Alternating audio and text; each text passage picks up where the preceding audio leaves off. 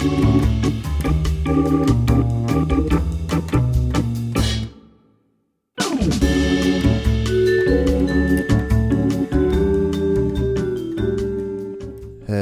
and welcome to Upstream with Jim and John, father and son conversations about discipleship and culture in the Pacific Northwest.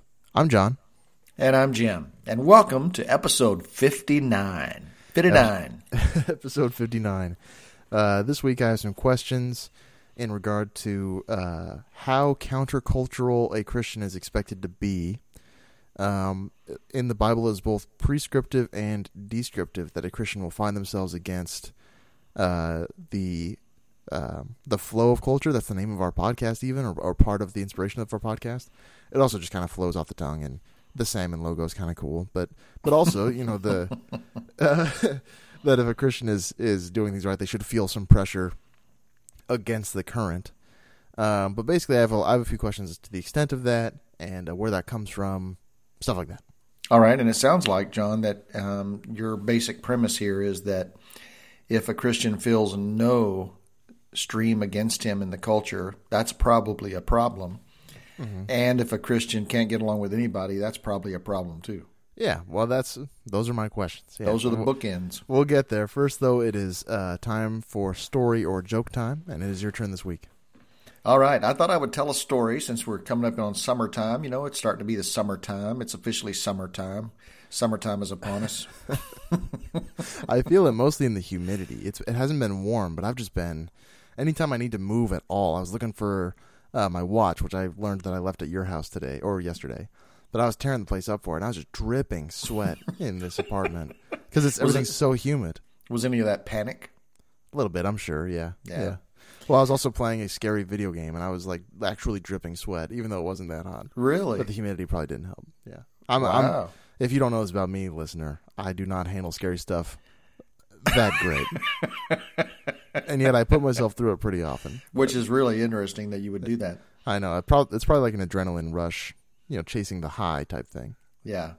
So as I was saying before, I was so rudely interrupted. It is Whatever. summertime, and uh, so I have a story about the Fourth of July, Okay. which is still several weeks away. But um, I was thinking about stories in my childhood, and thinking about stories I don't want to tell because make my family look as dysfunctional as it actually was. Sure. Uh, but this is a story about the Fourth of July. We would we would do these um, huge campouts at the Fourth of July. So um, our family and my dad's friend and his family, we would uh, literally go to the lake, Lake Texoma. And Texoma. Is that the one that Joe lived on or no? No, this is on the border of Texas and Oklahoma. Oh. Half the shoreline was in Texas and half was in Oklahoma. It's Lake Texoma. I tell you, I don't think Texans get enough credit for how creative they can be with their names. Texoma. they really nailed that one. It's a massive lake, and it's a lot of fun. And we would actually load all of our gear and camping gear and everything into the into the boat, and then go find an island unoccupied and camp out on the island. So we would have this island to ourselves. sounds for awesome. A few days, yeah, it was a lot of fun. And so uh, we would, of course, blow up lots of explosives. Sure. As And one so does. I'm 11 years old, and I have a 12 ball Roman candle that I am lighting. 12 ball. Yeah. What you know, the it? Roman candle has, you know, so many balls and you can get different size. You're familiar with the Roman candle? Yeah, yeah. I'm not familiar with how you size a Roman candle, I guess. I, I'm not the vernacular. Well, how many balls come out? You know, boom. Gotcha. Gotcha. This Yeah. one was a 12 baller. It's a lot. It's a lot. And uh, of course, I'm in my cutoff jeans and no shirt because that's what you do at Lake Texoma. and uh, Do as so the I- do. Yes, and I light this sucker up and I'm holding it right in front of me with both hands because I don't know. I've never done one of these before and I don't know what the recoil might be. Sure. And so I'm holding it in front of my chest with both hands and poof, first ball comes out blows up in the sky. It's kind of cool. And then the next 11 balls come out the back and Oh hit me in the chest. All 11 come out in one shot and hit me in the chest and knock me down. And I fall down, and the sparks fly up on the picnic table that had a little paper tablecloth over it, and they catch the tablecloth on fire. So I'm laying on the ground with a big burn on my chest, and my our picnic table is on fire, and of course, my family, being the compassionate pack of wolves that they are, Uh-huh. are only concerned about the food getting burned up on the table while I roll around in agony on the ground. How old were you? I was 11. Man. How bad was the burn? Uh, it didn't turn out to be all that bad. It was probably more of a bruise than a burn because it was a pretty Sure. hefty impact. Well, Later that night, um, I was lighting a Roman candle down by the beach. so And you weren't out of commission all that long. no, not a Roman candle. Yeah, Roman candle. No, a, a bottle rocket. Oh, okay. So later on, I'm I'm, I'm lighting a bottle. I, one, from then on, I held my Roman candles off to one side. Sure. One. I mean, fool me once, shame on me. Shame Yeah. on you. Fool me twice, shame on me. So Next time Anyway. you might get all twelve right to the right to the chest. not Best, never best, again. uh, never again. Uh, so I'm lighting a bottle rocket and actually have it sitting in a Coke bottle and lighting it, you know, watching them go up in the sky. Well, my dad's best friend, Bobby, is down by the lake washing his hands. So he has got his back to me and he's bent over washing his hands in the lake. And my bottle rocket, when I light it, the bottle wobbles and falls down. And the rocket, I can't pick it. I'm scared to pick it up. I've just gotten Roman candles in the chest, so I'm not going to touch this explosive. Yeah. And it takes off and goes right between his legs into the lake. Holy smokes. And I ran, and he never knew who did it, but he was furious. Man, you were just winning that Oh, yeah, whole that whole day. Yeah. I should probably save this for another. I'll well, if I save it for another one, I'll probably forget it and never end up telling it. Uh, Tim and uh, one time um, when we were younger, so Tim is eight years older than I am, and I, I don't remember how old either of us were at this time, but we were both living in the laundry House still. So uh, before he had moved out, and uh, must have been sometime after Fourth of July because he had fireworks around. Normally, people don't have fireworks around unless it's around that time, but he Right. um, shaved the uh, I don't. It was just sprinklers, but he shaved off whatever sparkles on a on a on a A sparkler. You mean. sparkler. Yeah, not a yeah, a sparkler. He shaved off whatever's on the edge of that, or pulled it out somehow, or I don't really remember. And he put it between two um, two liter bottle caps, you know, just like plastic screw caps. Oh. And he filled it filled one with that, glued them together, and drilled a little hole in it, and, and would put a fuse in there. and would make This these sounds bombs. genius. Yeah. Yeah, and so one of them, uh, we had this flower bed out in the backyard, and maybe it was multiple. I have no, I don't really remember, but he buried it in there and then lit it, and it just blew dirt everywhere, and it was just fun. And you could feel the thud on your chest from the from the shockwave. I remember as a kid that was kind of fun. Oh yeah, sparklers. If you strap a bunch of them together and burn them, they are very explosive. Yeah, but he had another high another hijink. I don't think that word is singular. Uh, that I'll tell later. That one was more fun. I'll I'll tell that one later. I'll try and remember. By the way, I will update our listeners. I uh, did uh, interview several listeners about the word hijinks, and it turns out I am the only one who didn't ever know what that word meant. Yeah, who would have thunk it? They all thought I was kidding about that. That I didn't know. They it was such an obvious thing to them that they were shocked that I didn't know it. Yeah. Well, just maybe you should listen to your son a little more often. I don't know. I don't know what Yeah. your takeaway is from that. That's my takeaway from it. But Well, good for you. okay. Uh, so this Let's is, start talking. Let's we'll start talking. Uh, this is part of a. Um, I have I have issues seeing the forest for the trees. I generally see the forest for the forest, and this is one of those maybe. where uh, where my question is is big picture, but there's there's a lot of smaller examples. Um, where in um, so there's lots of references. So like in the New Testament, uh, uh, Jesus says, you know, if you forgive only those who you love, you know, or I'm trying to, I can't think the exact wording. If you forgive only those who forgive you, you know, you're no better. If you love only those who love you, I think is what you're fishing Gotcha. for. Gotcha. Yeah. I'm sure it is. If you love only those who love you, you're no better than the pagans. That's Sure. the, that's the verbiage. It's, it's this comparison, and um and the implication being that without the uh, later we would know the Holy Spirit. Um, at the time they didn't know that. I'm sure when Jesus was talking to them. Um, but without Jesus and without the Holy Spirit, um, you are inherently worse off, and I think that's pretty self-explanatory in the in Scripture. Um, but then you see uh, big secular movements or a secular organization that does a lot of good pro bono ethical work, like you see uh, in this in this movement we're in now, this Black Lives Matter movement. It is uh, assisting the disenfranchised and fighting for the disenfranchised, and it is not a religious movement. In fact, it might be largely, mostly secular. Um, and then you think of uh, even just um, homeless organizations, you know, affordable housing, and you have crazy big, effective um, Christian faith organizations like the Red Cross that do this work too.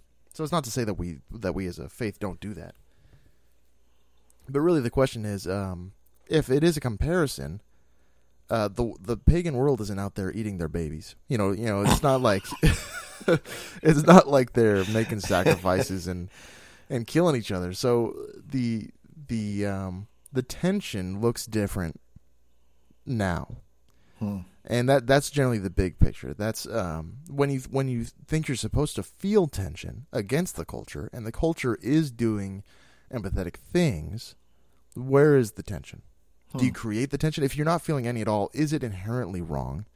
And should you be proud of yourself for being at odds with the world? Or, like you said, is there an extent to that as well? So I'll, I'll pass the talking stick to you. Well, I'm not even sure what to do with that. I'm um, Ask. I mean, you could keep asking. I don't know. so so. I'm going to say back what I think I heard you say, and then you just correct me because Sure. I'm I'm not sure I got it all. But you're saying that you know we're supposed to do good to those who are not like us, and we're supposed to love people who don't love us back, and we're supposed to be you know doing good in the world. Yeah. And uh, there seems to be people who don't know God who are doing lots of good in the world. Yeah. And but but that's where you lost me. I don't understand what the dilemma is. So the the dilemma is only um, is only that where is that tension supposed to come in? And is it on more of an interpersonal level? Is it that yeah, these organizations may be doing great things, but on a personal level, um, it may be um, I don't know what the word I'm looking for is. Really, I only meant those as an establishment of the comparison in Scripture. So let me ask you this. Yeah. Yeah, Let me let me ask you this. Um, where do you think your faith would create tension in the culture? We don't need to be at odds, you know. Um, I mean, everybody should be a Seahawks fan, but if they're not, we're not. We're not at odds with them. No, we're not. and uh, we're not at odds with people who love each other. We're not even at odds with people who struggle to love people not like themselves, as long as they're Yeah. not haters. So, uh, where do you think the tension ought to come from? Well, and and to, I guess, get this out of the way is that I don't. I'm not trying to say it would be a um, a conflict necessarily. Not a. Uh, I was, there's a word I'm looking for here, but not a a um, contention on a personal level. So, uh, I don't think it's our job to admonish people outside of our faith. I think the Bible, the New Testament especially, is very clear that admonishing uh, someone for their deeds is from one Christian to another. So Jesus didn't, you know, rail on people who who didn't know God for what they were doing. He railed on the the Pharisees. So this isn't to say that we should be out there shaming people who aren't Christians for what they're doing. That's not Sure, the- we should not be. Right. So it's not, and so not that, uh, not that there is a competition, even just that uh, there should be scripturally a tension between um, what we believe and what we strive to do and what the world does. Uh, so, and I lost the very end of your question. I'm sorry. What what was that again? Well, uh, you know, the the scripture talks about that uh, a Jew Yeah. might lean on the law and circumcision, you know, but then he says, but but a Jew, a circumcision is a matter of the heart, not the flesh. And if a Gentile who doesn't even know the law obeys the law by the virtue of their own character, you know, they're also law abiders, even though they don't even know the law. So, um, fallen man, non um, non faith based people can be very amazing people. Lots of them Yeah. are. My question to you is where do you think your attention should come from? If you were to say to a Christian, hey, if you become a Christ follower, you're going to start bumping into some opposition. You're going to start bumping into some um, uh, incompatibilities. Yeah. What, what will those be? Uh, I would say most of those are probably interpersonal. So, um, you know, somebody uh, wants you to do something slightly unethical in a logistical sense, like like slightly. I mean, in the realm of like a white lie, or say, um, uh, an admission uh, tax wise, or with your boss, or they say, hey, um, you know, they say I'm on my way to work, I'm late. If the boss asks, tell them I got stuck in traffic, and that's a and that's a lie. They're asking you to lie for them. Right. St- stuff like that. Just simple, um, um, unyielding morality, I guess, uh, holding it to to a very high standard. Stuff like that, I would say more than big picture stuff. Because I think normally when you think of this conversation, you think about legalized um, gay marriage, or uh, um, and because it does, and I've expressed my frustration with this in the past, the way that our faith gets lumped with a political party. So, um, a person might think that a um, white Christian is against Black Lives Matter protests, or I can't breathe protests, or however you want to phrase it. So I, I mean less in that sense. Um, so to return to a question, if I feel no resistance, hmm uh, and you, and you have this checklist, you say a Christian should be completely fearless, constantly in trouble, or completely fearless, fearless. in trouble is the last one. Yeah, absurdly really happy, completely fearless, and constantly in trouble. So that last one, if I'm not meeting that part of the checklist, is there something inherently wrong there? And and if so, why is that? Yeah. So, um, what I think is that you will, a Christian uh, living a biblical life is going to look out for the disenfranchised, going to look out to the, for the least of these, going to be an advocate for the widow, the orphan, uh, the the prisoner, the alien, um, and this will this will create uh, a little bit different experience than other people might be chasing. Um, but all those are um, there are people of all faith persuasions or even atheists who are kind uh, people. Yeah. S- So at the end of the day, you know what got Jesus crucified? Why why did they hate Jesus? Well, I mean, because he, like I said, the hate seemed to come from the established righteous side of things, not from the. Um, Yeah, the, ones- adulterers didn't hate him, and the Right. Ta- and the tax collectors didn't hate him. Right. So it's, because he was hate him. convicting them. He was convicting the the self righteous yeah. and So threat and threatening their power mo- mostly, I guess. Yeah. So uh, I guess the first big rock is that one of the things that surprises a lot of Christians is that most of the current of opposition they feel actually comes from within the church, not outside of it. Because uh, you have people who are religious. Um, right now, um, you know, we're in this COVID situation, and churches can't gather yet more than 50 people in our state. And I know of a pastor in this area who's got people leaving the church now because they say he's bowing his knee to the governor instead of his knee to Jesus. Shoot. Um, and so they're they're bailing out on him and judging him because he won't go ahead and have gatherings of limitless sizes and give the finger to the governor. yeah. Uh, where they're ignoring the scriptures that we are to submit to those who are in authority over us.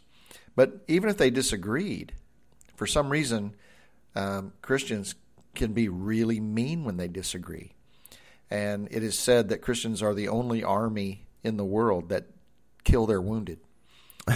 uh, you know, if you want to be judged, you know, Yeah. then uh, confess an affair or some kind of moral failure as a as a Christian and watch other Christians just devour you.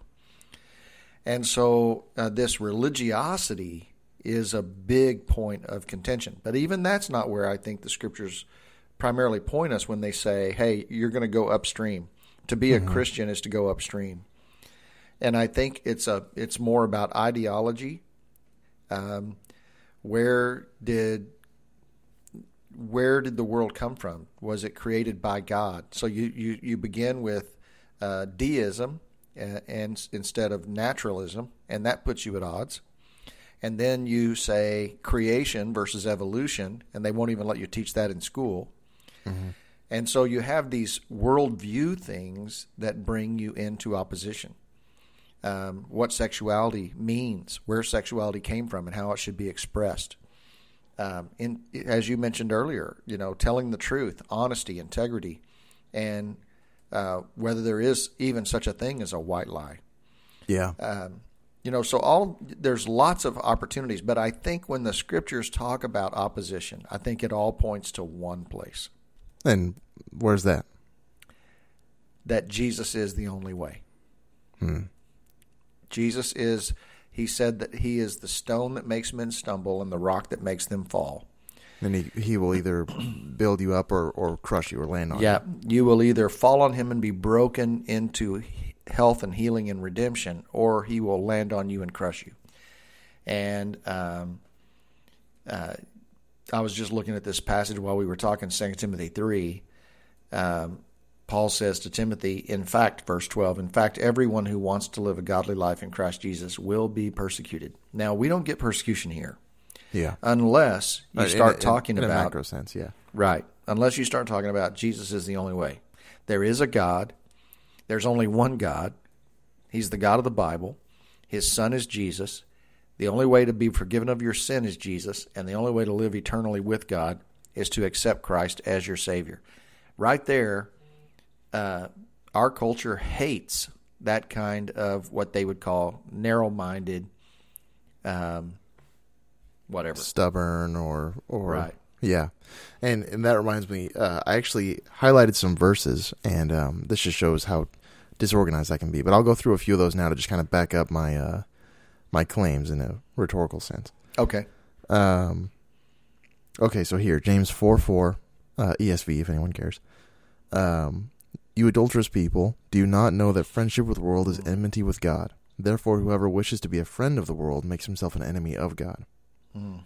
If Colossians 2 8, uh, see to it that no one takes you captive by philosophy and empty deceit, according to human tradition, according to the elemental spirits of the world, and not according to Christ. Uh, elemental spirits of the world or principles of the world? Uh, ESV, it says elemental spirits of the world. Interesting. Yeah. Should we take Um, these one at a time, or you want to just rattle off a list of them? Because I was gonna. I mean, if you if you have any, go ahead. Well, Feel, feel free to yeah to Well, jump out that- if you want. yeah, that first one. Uh, yeah, the uh, whoever makes himself a friend of the world is an enemy of God. yeah, man, that's a big one.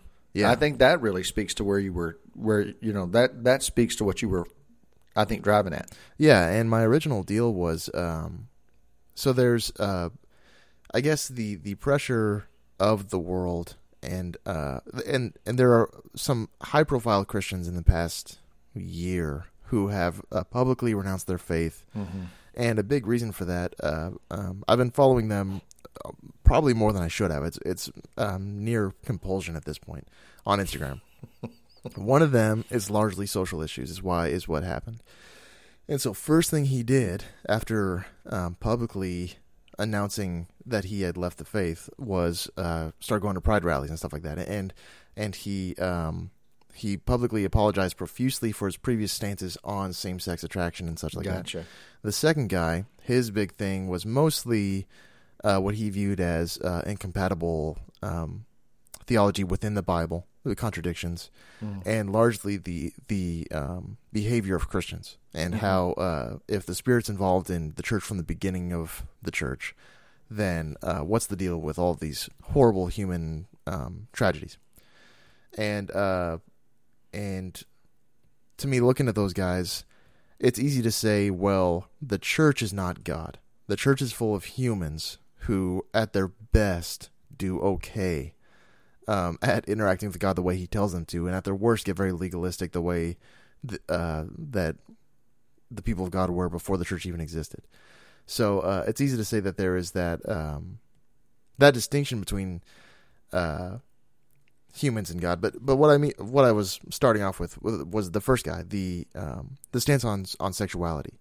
Is there's this pressure to not be antagonistic to the world, and I and I think in all this stuff, what I've been learning uh, is that being against the world in a um, particularly combative sense is not productive, and it's not loving necessarily.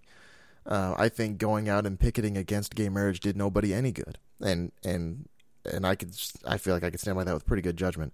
And it's not to say that you have to be pro same sex attraction and saying you can do whatever you want.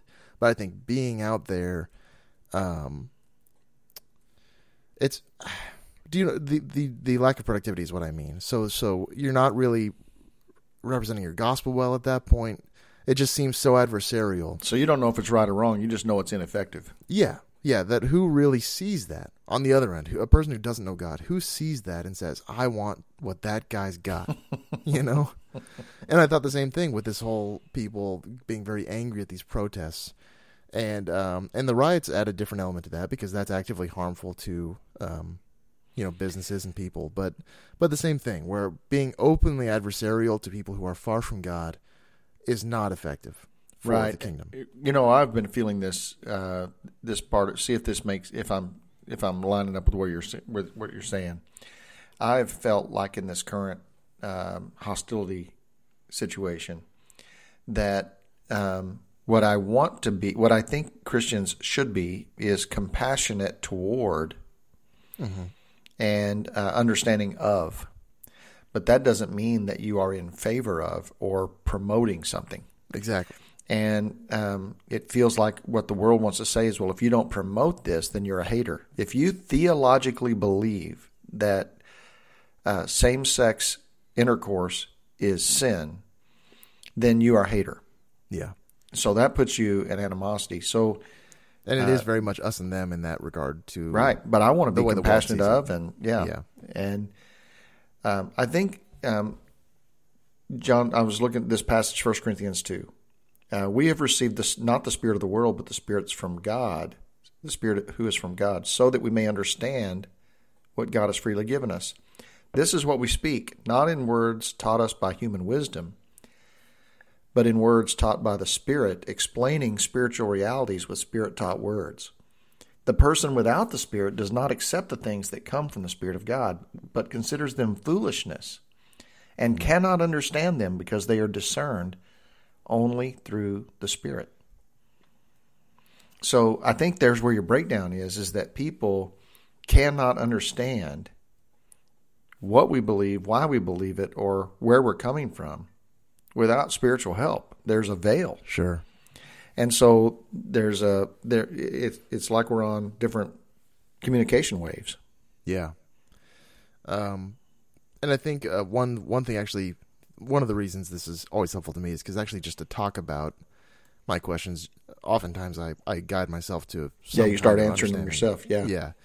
Um, is that the um, the aid may look the same? The what I was talking about earlier with um, Mm. secular um, um, ethics groups and, and social groups and and the good they do for uh, Sure. um, the disenfranchised, and their aid may look the same, their virtues look different. So, so on a base level, it it would be let's get these people food and let's get them clothes and and it's it's wonderful work and and mostly um, volunteer hours. I was reading up on this. Um, I read this article that made me so mad about one of the Olympia uh, council city council people, and uh, and so I was researching this woman and the amount of volunteer work she had done up until before she got into her council thing. I was blown away, and it really made me feel like you know a bit of a, a donkey for uh, for immediately jumping to such uh, frustration with this woman when really rea- realizing she's done uh, in exponents more for the disenfranchised of the city than I have uh, before she even got in office. So.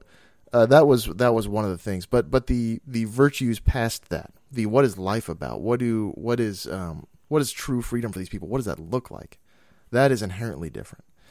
Um, I think. I think that is that is fundamentally different for for what a person of faith might think and a secular person might think. I, I does that make sense? Yeah. It's a it's a and and so I think what I'm so far what I'm picking up on in this conversation is that um, is that we are lovers of people, kind, compassionate. This is what we're called to be. It's what we hope to be. Um, while we also are incredibly legalistic on ourselves, uh, not wanting to um, tell a lie, not wanting to um, talk about what the sinful do even in secret, wanting pure hearts, wanting um, our sexuality to be aligned with the scriptures, wanting to be submitted to God. These are things we should be, uh, you know, hard on ourselves, but not hard on others. And um, it it really uh, creates um, what I what I feel like in America. You know, we're not being persecuted. We're, um, but this it, there's this sense of intense loneliness. Yeah, uh, not being understood, being uh, judged. Yeah, I think uh, in in regards to sexuality, uh, I I would stand by that that the um, the activism within um, issues of of legal sexuality stuff like gay marriage. Uh, I would stand by that. That is unproductive, but it gets it gets difficult when you say you you you go in close and you say, okay, we're not going to worry about that, but we will not allow someone who is a practicing homosexual to be a clergy member.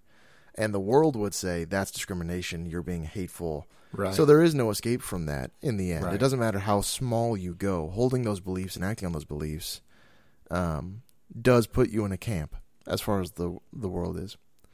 Um, let's real quick do we'll do our show and tell time. We'll do Okay. our commercial break, and then we'll uh, we'll wrap it up with some takeaways. Okay, And- so and- today's your show and tell. Yeah. Yeah, so today it is mine, and uh, uh, I actually like this because I don't know. There's there's pressure on both of us now. Sometimes when we're about to record, we'll say, "Oh, it's my turn for a story," and we gotta we gotta rack our brains. This time we both have to find something. This is one of my many eyebrow raising gifts from my brother-in-law Brian, my sister's husband. What a great gift giver. Yeah, yeah, and uh, and really, he knocks it out of the park. Um, but they're always I just start thinking about some of the gifts he's given you, and I laugh. Basically if there was a, a And for some reason, he enjoys giving you the best kind of gifts. some I I'm not complaining, man. But Yeah. if if there was like a manifest of all of my items received from Brian, I would probably be on an FBI watch list or something. like there, I've gotten a bunch of stuff. I'll save them again for show and tells later. But they're basically all in the service of escaping or tracking people or killing things. This one he got. Uh, he's a, uh retired or or ex Army Ranger, as much as one can be, I guess. He was he served, and on one of his deployments, he I'm and I'm struggling to remember the story. He either found this or bought it, or uh, but a lot of the stuff he got me came back from an, a deployment. This is a, a leather booklet. Let's say it's about um, four inches by six or seven inches, and it is zippered closed with a pretty sturdy zipper, and inside are leather wings that open up to a four-paneled lockpicking kit Oh wow! with maybe 50 or 40 or 50 tools in it. All for all, a lot of them are uh, I think they're expected to break. I'm not entirely sure, but there's a few duplicates. And uh, and for a while after I got this, I would try to pick this padlock that we have while I was, you know, procrastinating from work or whatever just for fun. Uh, but basically, you have a torque tool which you use to spin the cylinder once you have knocked all the pins where they need to be, and then you have a pin knocking tool to knock them up. So you, you have two in there at once. You try and get it right on the top, and then Were you ever successful? tool. Not once. Uh, anyway, that's basically it. I'm pretty sure it's not um, entirely legal to own one. So you know, if Oh, listening, I- cut me, really? some slack. I'd think so because it is basically only nefarious. I don't know. I don't know. And Brian, I think, warned me about that when he gave it to me. Oh, But uh, I'll show it to you. So this is it closed. It's black leather, by the way. oh, black leather. Yeah. And then this is it opened. And, then, then you can open up some wings. yeah. some more. Holy cow! Look at all that. It's Man, crazy. It looks like a uh, dental torture kit. Yeah, like a guy, the action hero is taped up to a chair, and a guy walks in and flips right. this open. Flips this open and like, oh, Totally. Yeah, and I've wondered the lock, the padlock I was trying to um, open was pretty jaggedy. Even getting a key in there took some elbow grease. So I've always wondered if I got like a brand new one, if I could do it. Um, and maybe eventually. I don't know. I still have the thing. I remember the but first it's, it's gift mostly he gave sentimental. I Yeah. do too. Yeah. I don't have that anymore, so it, it won't serve for a show and tell. So you go ahead and you. you go Okay, ahead so so you were younger. I don't know how old young you were, but you were young. You're a freshman and maybe in high school, yeah, sophomore. th- fifteen or sixteen. Yeah, and Brian was getting deployed again. He did seven deployments. Uh, one of my heroes. and um, Afghanistan, I think, is where he went. And you told him, "I want you to bring me home a necklace of ears from terrorists." And I was being facetious. Yes, you were, um, and and and I remember he sent you in the mail. You got a you got a mm-hmm. in the mail. You got a necklace of paper ears that he had cut out and colored. You cut them out from a magazine or something. Yeah, and and, strung ma- them through on this piece of yarn in just an envelope. yeah, sent you, a, Yeah. and there was nothing else in the envelope, just this necklace of ears. Yeah, it was very funny.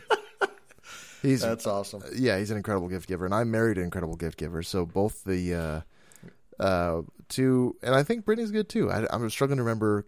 I don't think I've been on the receiving end of her on for our Christmas lists. Mm. But anyway, in-laws so far for the Ladd family have been very good at that. Very good gift givers. Yeah. Uh, okay, so we'll break for our commercial break real quick, We'll be right uh, back. and we'll see you guys in a few.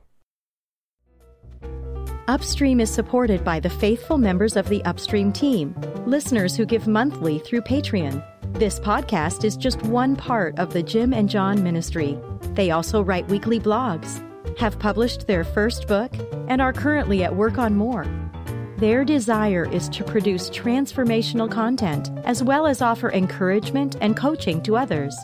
The dream is to see a movement of people who are integrating the work of Jesus into their daily lives and who are joining him on his mission to redeem and restore all things. Check out their website at jimandjon.com, where you can learn more about the father son duo and gain access to all they have to offer.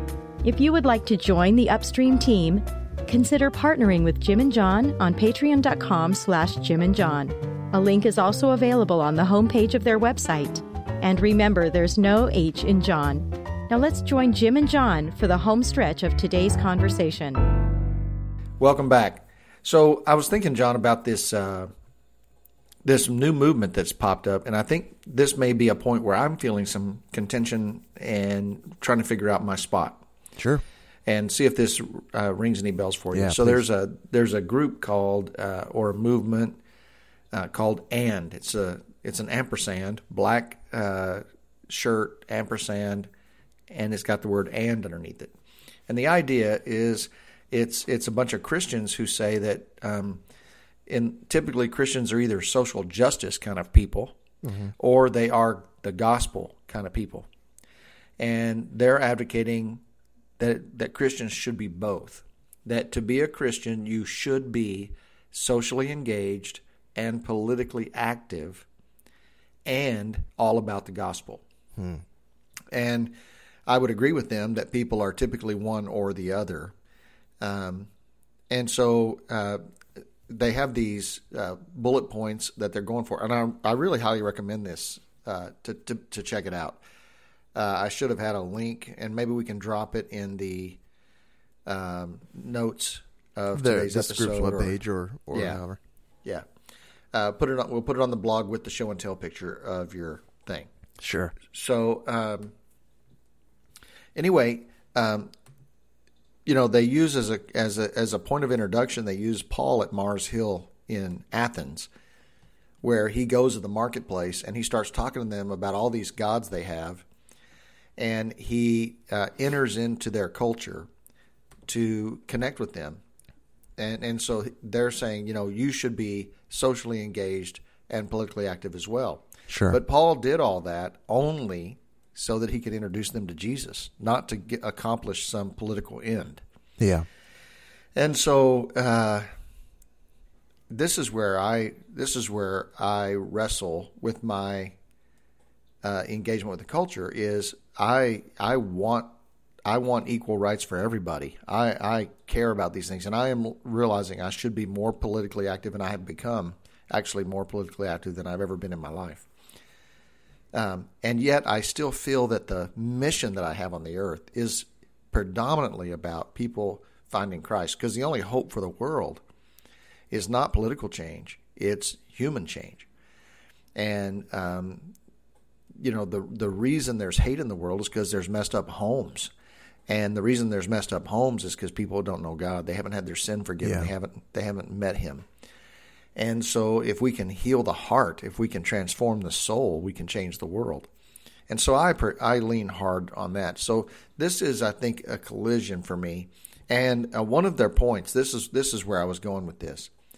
One of the things they say is that when Christians, uh, uh, they had a link on there for a a little podcast, a YouTube video podcast of a guy giving five reasons why every Christian should be politically active. So I wanted to watch that. I, and, and one of the reasons, as he gave the five, I think number three was that um, this isn't about advocating biblical morality. This is about making the world better for everyone.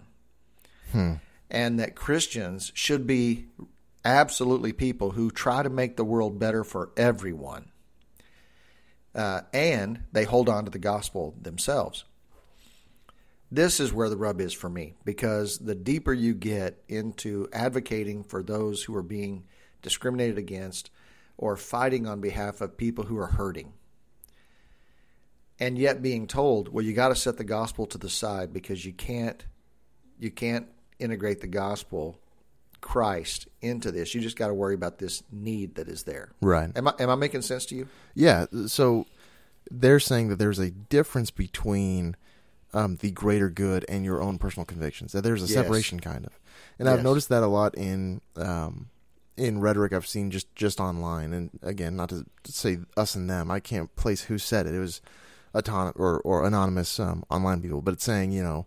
Uh, faith is great. Faith causes people to do all kinds of cool things. Just keep it to yourself. That's generally the what I've seen, and and uh, uh, the conviction. If you have the conviction that humans can't solve hatred, humans have hated people forever. This isn't a new Right. problem. Right. That the only end all be all cure all for this is Jesus and the Holy Spirit and, and the love of God. That that is um, that that is the actual answer. Then they're not separate. They're not different. And uh, and it's the same same conviction between evangelizing. A lot of people think that it is unethical to evangelize. And if you believe that you know the cure to all of humankind's ailments, that you know what that is, and you're supposed to keep it to yourself and not like what kind of love is that? You know? Right. So that's that that is the the rub. I like that. Uh, that makes me think of uh, brisket, the rub.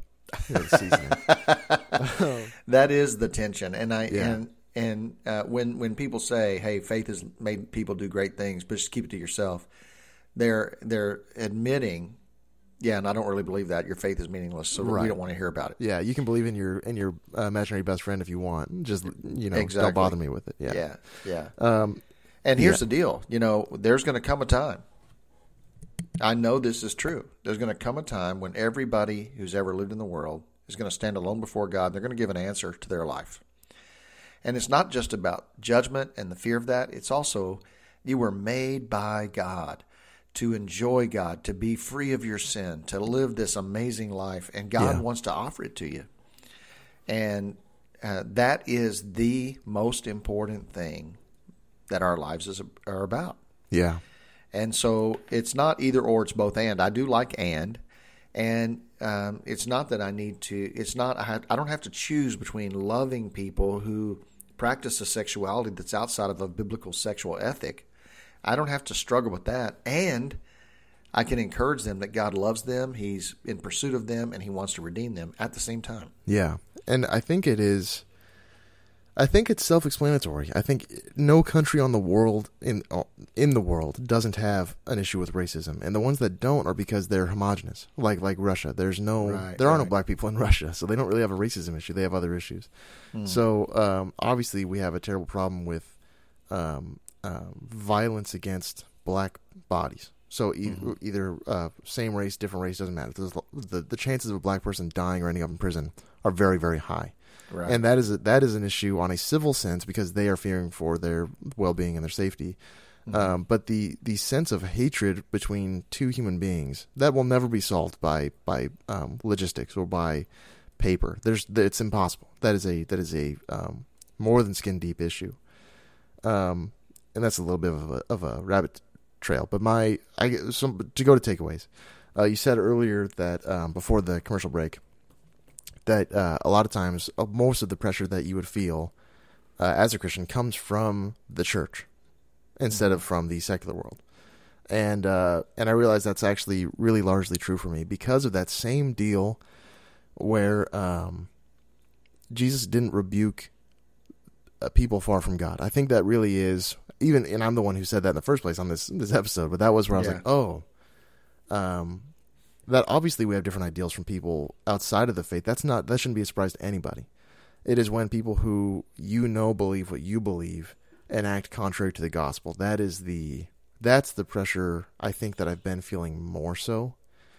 Um, Can you give an example of one or two ways you felt that? yeah, it's just mostly this um, cultural American faith. It is this um, this what this this very adversarial on purpose. This um, uh, prideful, I would say, prideful, prideful, um, entitled Christianity. It is the um, we should be able to meet in greater numbers, and if they don't let us, then we're gonna, you know, open carry to church and meet anyway and see what they do about it. You know, that kind of thing. And it just uh, it's so counter to everything that is in that book. You know, It's And interesting because I was reading Ephesians 5 and 6 this week Mm-hmm. in my daily reading. You know, I'm just on a reading plan, and that's where it took me. And uh, it is uh, children obey your parents. This Yeah. is right. Okay. And there's a blessing for you if you obey your parents. And then, wives, submit to your husbands as unto the Lord. Husbands, love your wives the way Christ loved the church and gave himself up, like like give your life away for her. right? And then slaves, obey your masters as if you were obeying Christ. Okay, so slaves, and not if they're good masters, if they're gracious masters, if they're kind masters who give you dignity. Yeah, Obey your masters, submit to them, and serve them as if they were Jesus himself. And I was just blown away by that particular part of the passage. And I realized that the most powerful thing a human being can do is submit yeah, because it requires the most faith and courage. Like I can submit to my enemy, I can submit to my governor because I serve a God who's more sovereign than my governor and who can do anything to change my world. And when I submit to the authorities over me, I am submitting to God and I'm leaving the door open for the miraculous yeah, to take matters into my own hand, to defend my own rights, to advocate for myself. This is the birthplace of uh, great danger. And that is universally shared. And the making yourself low, the the sacrifice, that's neither a um, traditionally, you know, um, religious Christian thing to do, and it's not a re- traditionally secular thing to do. That is a that is counter to both popular cultures. Right. is making yourself making yourself low. Yeah, And I- Jesus said, if you want to be the greatest in the kingdom, Yeah. be the servant of everyone. Yeah. Like make yourself last. Make yourself dead last.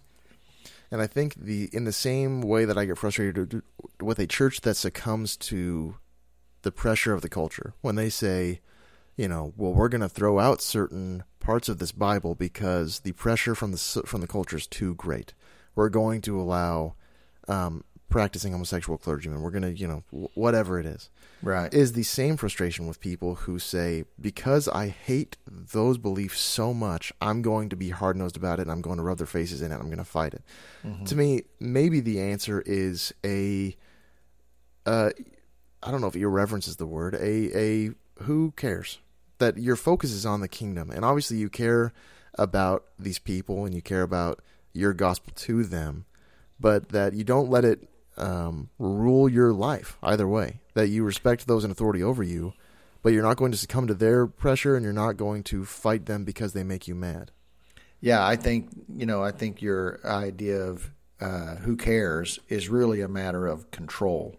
I don't need to control anyone. Right.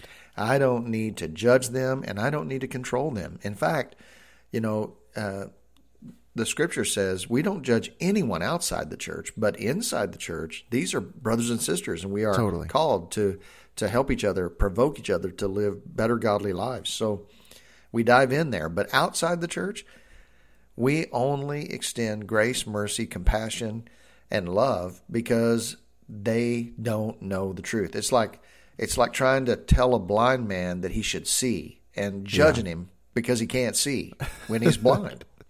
Yeah. All right. Jon, uh, your big takeaway is that a lot of the persecution you feel of this whole issue does actually come from religious people. Not and, and not persecution, obviously. Uh, for, Right, for, but- for me, but frustration but and- frustration and and um and opposition, Mm-hmm. and really this whole past few weeks. And again, not a pity party because people have it a lot worse, but it just makes me feel like I'm going insane. makes me feel like a crazy person because I look at everything, and it seems to me I feel like a megalomaniac. 'cause I'm like, it's so easy, it's so obvious and so simple. This is what the thing says, and that makes me doubt myself. It makes me feel like I'm going nuts Yeah. uh, because I feel like I there's not a home for um, and, and there's so many of us. There's so many Christians who really um, build their life on the Word of God, Yeah. and uh, they're just quiet because that's kind of what the book tells you to do, and it's, it makes it harder to find each other, I guess. Yeah.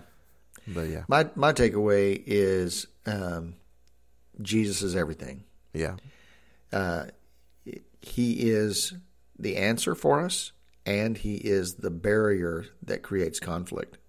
He's the dividing line, and he's a guide. So Matthew five, six, and seven. I really think you know a Christian could just tear out only Matthew five, six, and seven out of their Bible, and devour those three chapters day after day after day for the rest of our lives. Is that and the try to Sermon live on the them out. Mount, or It is. Yeah. Yeah. And that that would be that would be a lifetime full of work to do yeah, as Yeah. we try to to do what Jesus taught. What a challenge! it definitely it wouldn't make your life any easier necessarily. No, it would not. Okay, All well, right. That's probably Yeah. not all the time we have, but uh, it sounds like a radio program or something. But um, where can where can people find us, Dad? Uh, you can find us on Instagram uh, at Jim and Jon, um, and then you can find us on Twitter uh, at Jim and Jon, and uh, our website uh, jimandjon.com. And there's no H in the Jon in any of those. So jimandjon.com. You can email us. We'd love to hear from you. If you have episode suggestions or feedback about any part of our segments or questions you want to have us address, uh, info at jimandjon.com. There's also a contact form on the website, and I have a, a question for listeners. Uh, really, really want your feedback on um, if this podcast, not any extra content in particular, was available on a YouTube channel. So it was Oh. just a uh, the upstream logo and then the audio file, but you could access this on your your browser a little easier on YouTube. Oh, so you wouldn't see us. You would just see the logo, but Yeah. you would listen to it on YouTube. Exactly. You can have it open another tab while you do your work. However, I saw the statistic that over half of this one particular podcast, sixty percent, watched on YouTube. And uh, Interesting. if that would make your life easier, please let us know. It uh, it wouldn't be a huge hoop to jump through, but uh, if no one would use it anyway, then then why bother? So if that would actually, if you would love that, please please let us know. Yeah, it'd be great to hear from you. All right. Thanks for listening. Tell a friend, and we're grateful. Thank you guys.